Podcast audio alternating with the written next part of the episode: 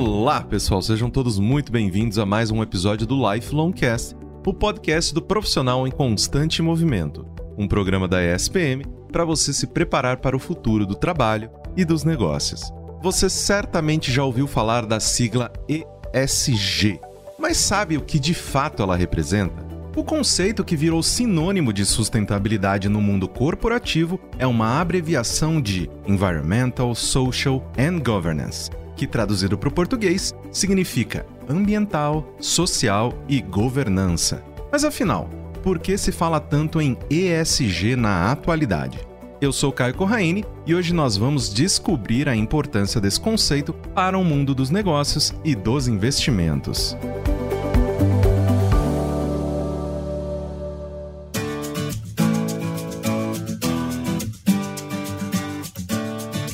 Nesse primeiro bloco, vamos conversar com Pedro Rivas, professor da SPM e coordenador do curso de pós-graduação Master ESG na Prática. Seja muito bem-vindo ao Lifelong Cast. Pedro, muitíssimo obrigado por oferecer os seus conhecimentos para a gente aqui. Vai ser um prazer conversar contigo. Olá, Caio, bom dia. O prazer é todo meu. Pedro, vamos lá então tirar esse grande elefante da sala e começar com uma pergunta que eu acredito que é a mais complexa mas eu acredito que você vai conseguir nos ajudar a elucidar esse questionamento falando sobre o que é ESG.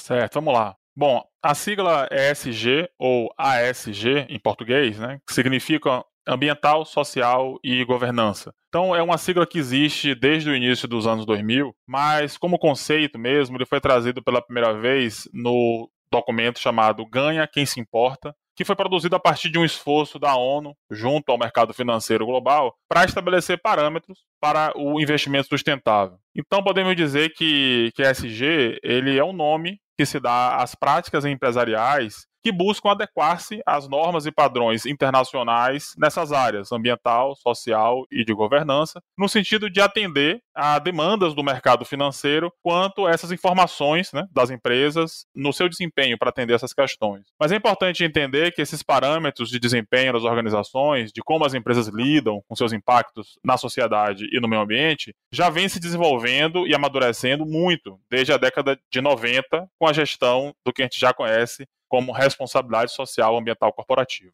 E professor, por que, que esse tema ele está tão em alta nesse momento? Bom, esse tema ele, ele entrou em ascensão forte, a gente pode dizer, no final da década passada, por diversos fatores. Há um contexto de intensificação dos movimentos do ativismo ambiental e social, que podemos ter como exemplo a pauta de diversidade e inclusão, e no campo ambiental a questão da emergência climática. Outro ponto que acelera muito também esse processo é a velocidade da comunicação. A própria capacidade de análise também do que acontece no mundo dentro do jornalismo e que faz com que a própria consciência social se amplifique né? E aí a régua daquilo que é aceito vai mudando, se transformando, vai se tornando mais exigente. Outro ponto é a questão da tecnologia, que também influencia a capacidade de rastreamento desses impactos ambientais nas cadeias de fornecedores, por exemplo. Então, as empresas elas vão se vendo obrigadas a mudar práticas para continuar a ter acesso a empréstimos e investimentos né, junto ao mercado financeiro. Então, isso, isso já é uma realidade.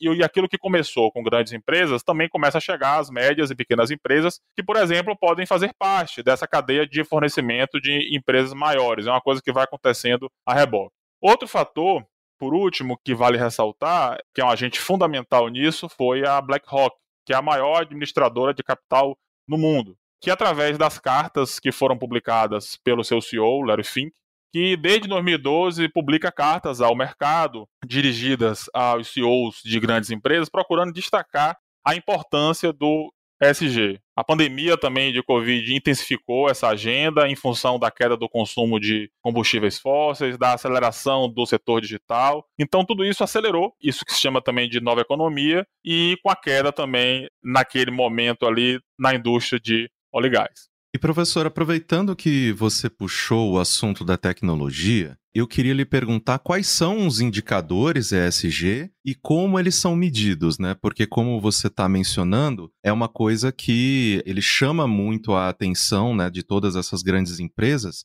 e está sendo basicamente forçado, né, pelo mercado a essas empresas a tomarem determinadas atitudes, porque querendo ou não, não tem planeta B, né? A gente sempre bate nessa tecla de que esse tipo de atitude ele precisa ser realizado e realizado rápido aqui e agora, né? Exatamente. Essa percepção que você coloca de que não existe planeta B é muito interessante porque isso é uma realidade de sempre e que começa a se tornar mais óbvio, né? E isso gera também uma urgência de ação. Sobre indicadores, não há assim uma lista definitiva e única de indicadores. As empresas elas compõem os indicadores que vão utilizar a partir de uma seleção que é fundamentada no conceito coração desse assunto, que é a materialidade. Né? Ou seja, que é aquilo que envolve as suas práticas organizacionais, mas que vão impactar de uma maneira mais substancial e representativa a sociedade e o meio ambiente. Então, por exemplo, se você é uma mineradora, né, se estamos falando de uma mineradora,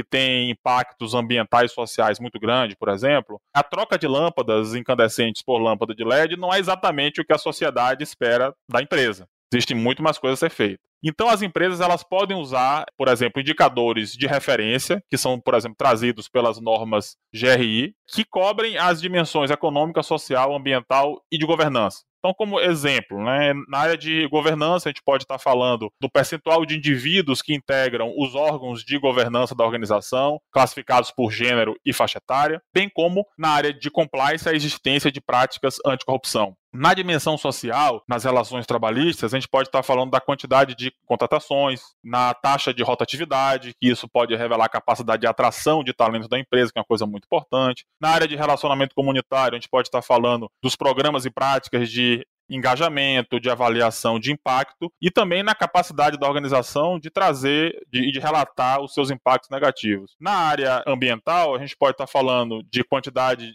de resíduo reciclado, a quantidade de resíduo que é destinado a aterro sanitário, quantidade de água que é utilizada ou reutilizada nos processos industriais e como você falou de um mundo B, né, de um planeta B, a gente pode também estar tá falando sobre circularidade, que também é um assunto que está em bastante ascensão e que também está dentro do que a gente fala de agenda ESG. E comentando sobre essas iniciativas, né, ambientais, sociais, corporativas, todas as empresas elas precisam atender aos três indicadores? Como é que funciona esse processo? Essa ponderação entre as dimensões vai depender do negócio em si, mas em geral não faz sentido omitir alguma dessas dimensões porque toda empresa tem seus impactos tanto no campo social e ambiental, e a dimensão de governança ela é entendida como uma dimensão central até como uma preocupação inicial, porque é ela que possibilita a gestão eficiente e sustentável desse cuidado com as pessoas e com o meio ambiente. Então, entende-se que não há como fugir desses três indicadores.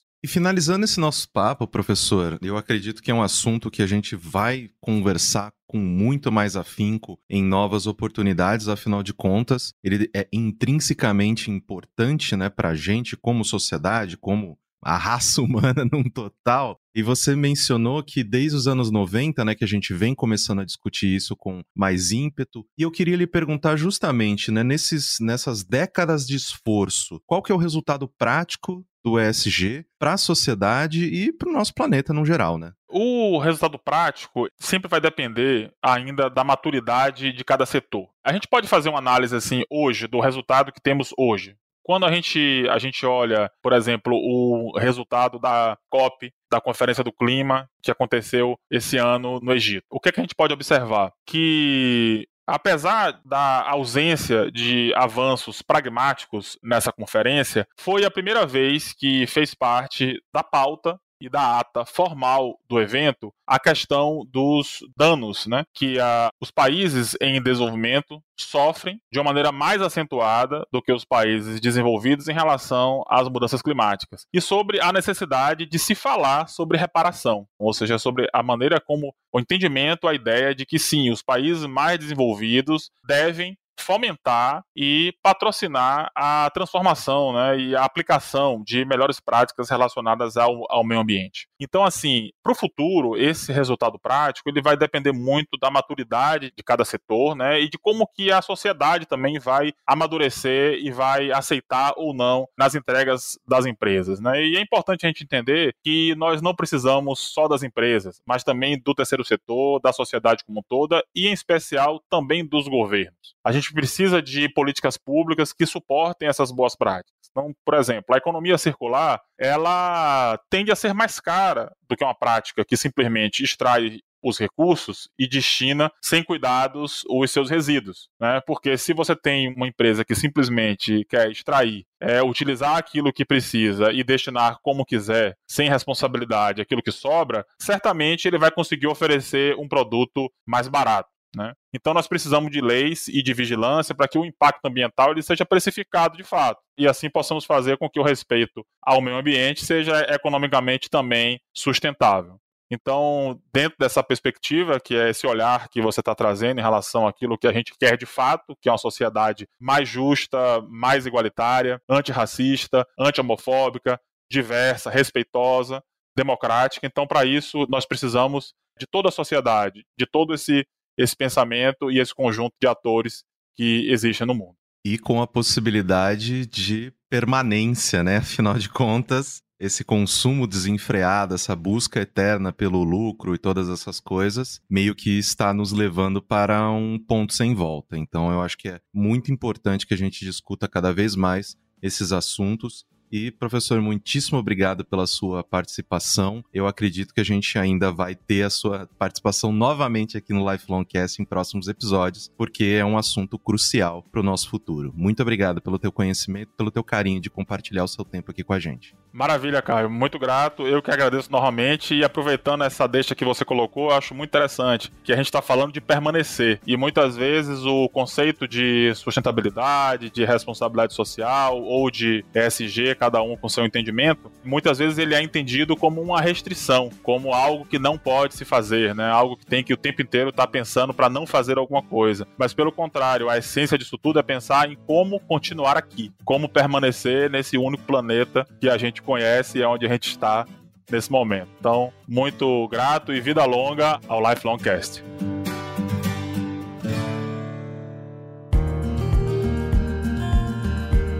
Agora que já entendemos do que se trata essa nova sigla, vamos procurar saber como o conceito tem sido aplicado na prática. Para isso, nesse segundo bloco, convido Luzia Hirata, gerente de investimentos ESG do Santander Asset Management. Luzia já trabalhou em consultorias especializadas em sustentabilidade, como BSD Consulting e PwC. Luzia, muitíssimo obrigada por topar participar com a gente do programa. Seja muito bem-vinda ao Lifelong Cast. Muito obrigada. Eu que agradeço o convite. É um imenso prazer estar aqui com vocês. Vamos começar então, querida. Os esforços atuais em SG indicam que antes as empresas não se preocupavam tanto com as temáticas ambiental, social e de governança. O que, que mudou? Olha, eu acho que mudou muito o cenário de alguns anos para cá. Algumas grandes empresas né, já tinham isso muito no radar. O que acontece é que hoje essa exposição aumentou. E hoje existe uma preocupação maior dos clientes, dos funcionários, dos consumidores e fornecedores em geral. Mas especialmente uma preocupação maior em relação aos produtos. Qual é a origem daquele produto, como ele foi fabricado, qual é a disposição né, depois dos resíduos. Então, hoje a gente percebe que há uma preocupação muito maior em relação a temas socioambientais que todos os stakeholders, de forma geral, observam e acabam cobrando um posicionamento maior das companhias. Luzia, aproveitando então essa questão né, de que essa cobrança ela está mais latente e tudo mais, o que, que acontece com essas empresas que não se adequam ao ESG? As empresas que não se adequarem, muito provavelmente vão sofrer um pouco mais em relação a clientes que eventualmente né, não queiram comprar determinados produtos ou que exijam né, determinados procedimentos e padrões né, para que essas empresas adotem. No geral, o que eu observo é que Existe sim uma preocupação genuína das empresas em, em seguirem né, os padrões ASG, e quem não estiver aderente pode ser também uma opção, mas eu entendo que vai perder mercado, vai perder posicionamento, vai perder um pouco mais da fidelidade dos seus clientes e de seus consumidores. E você acredita que também essa possibilidade de negligenciamento com esses indicadores podem afetar a relação com os investidores e outros stakeholders? Ah, com certeza. Isso afeta bastante. Eu posso falar pelo mundo de investidores e isso tem cada vez mais se tornado evidente que atender determinados padrões, relatar indicadores de desempenho em relação à sustentabilidade tem sido cada vez mais importante no mundo de investimentos, porque isso de fato afeta a tomada de decisão dos próprios investimentos. Então, vou dar um exemplo. Empresas que adotam uma postura muito mais proativa em relação à sustentabilidade e que apresentam um desempenho melhor em relação aos seus competidores, certamente são empresas que vão apresentar menor risco para os meus investimentos e também podem apresentar boas oportunidades de negócios também. Então, eu entendo que empresas que estejam alinhadas com esses critérios, eles têm uma vantagem competitiva e algumas empresas aproveitam muito bem isso, outras não necessariamente entendem isso como um diferencial e podem ter ali realmente problemas e podem apresentar riscos maiores. E nesse caso, tendo riscos nas dimensões ambiental ou social, por exemplo, pode implicar em acidentes, multas, processos, boicotes. Isso, de uma forma geral, acaba afetando, inclusive, o desempenho e o crescimento de negócios dessa empresa. É, porque, querendo ou não, é uma forma de se destacar né, positivamente e também negativamente, né? Quando a gente para para pensar nesse tipo de decisão, eu acredito que é um tipo de preocupação que todas as empresas elas precisam ter de maneira inerente à maneira com que elas vão tomar as suas decisões de gerência e prospectar aí os seus futuros, né? Porque querendo ou não, são assuntos tão importantes de integração, de a gente ter essa responsabilidade ambiental, social. Então, é um diferencial incrível e justamente falando sobre esse diferencial, eu queria finalizar o nosso papo lhe perguntando como estão as empresas brasileiras aos olhos dos investidores estrangeiros em relação ao ESG.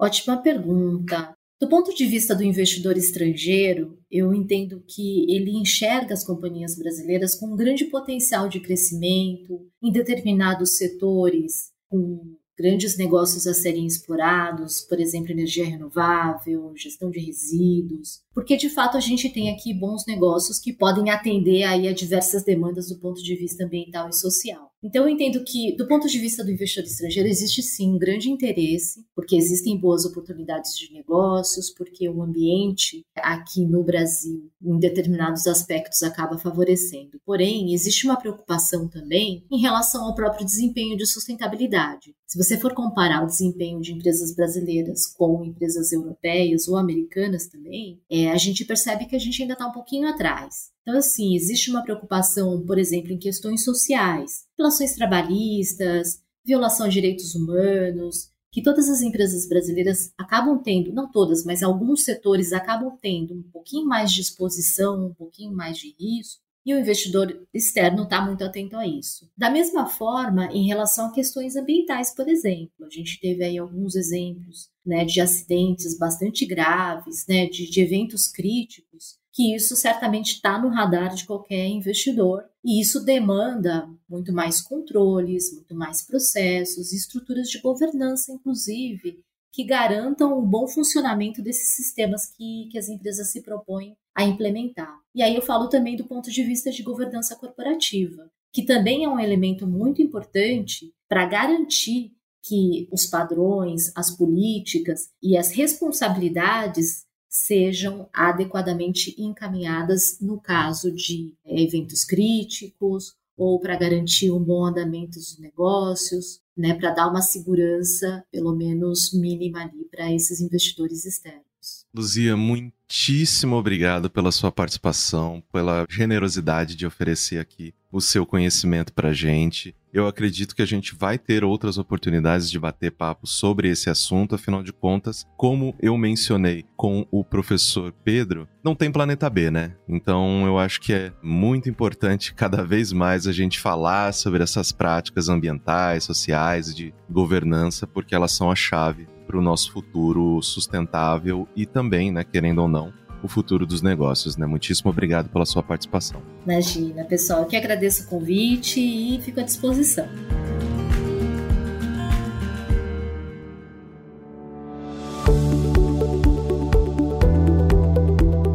Pelo visto, investir em melhores práticas ambientais, sociais e de governança são a nova chave para o futuro dos negócios, já que impactam na reputação empresarial, na captação de investimentos, na redução de custos, entre outros aspectos vitais para as empresas, a sociedade e o nosso planeta.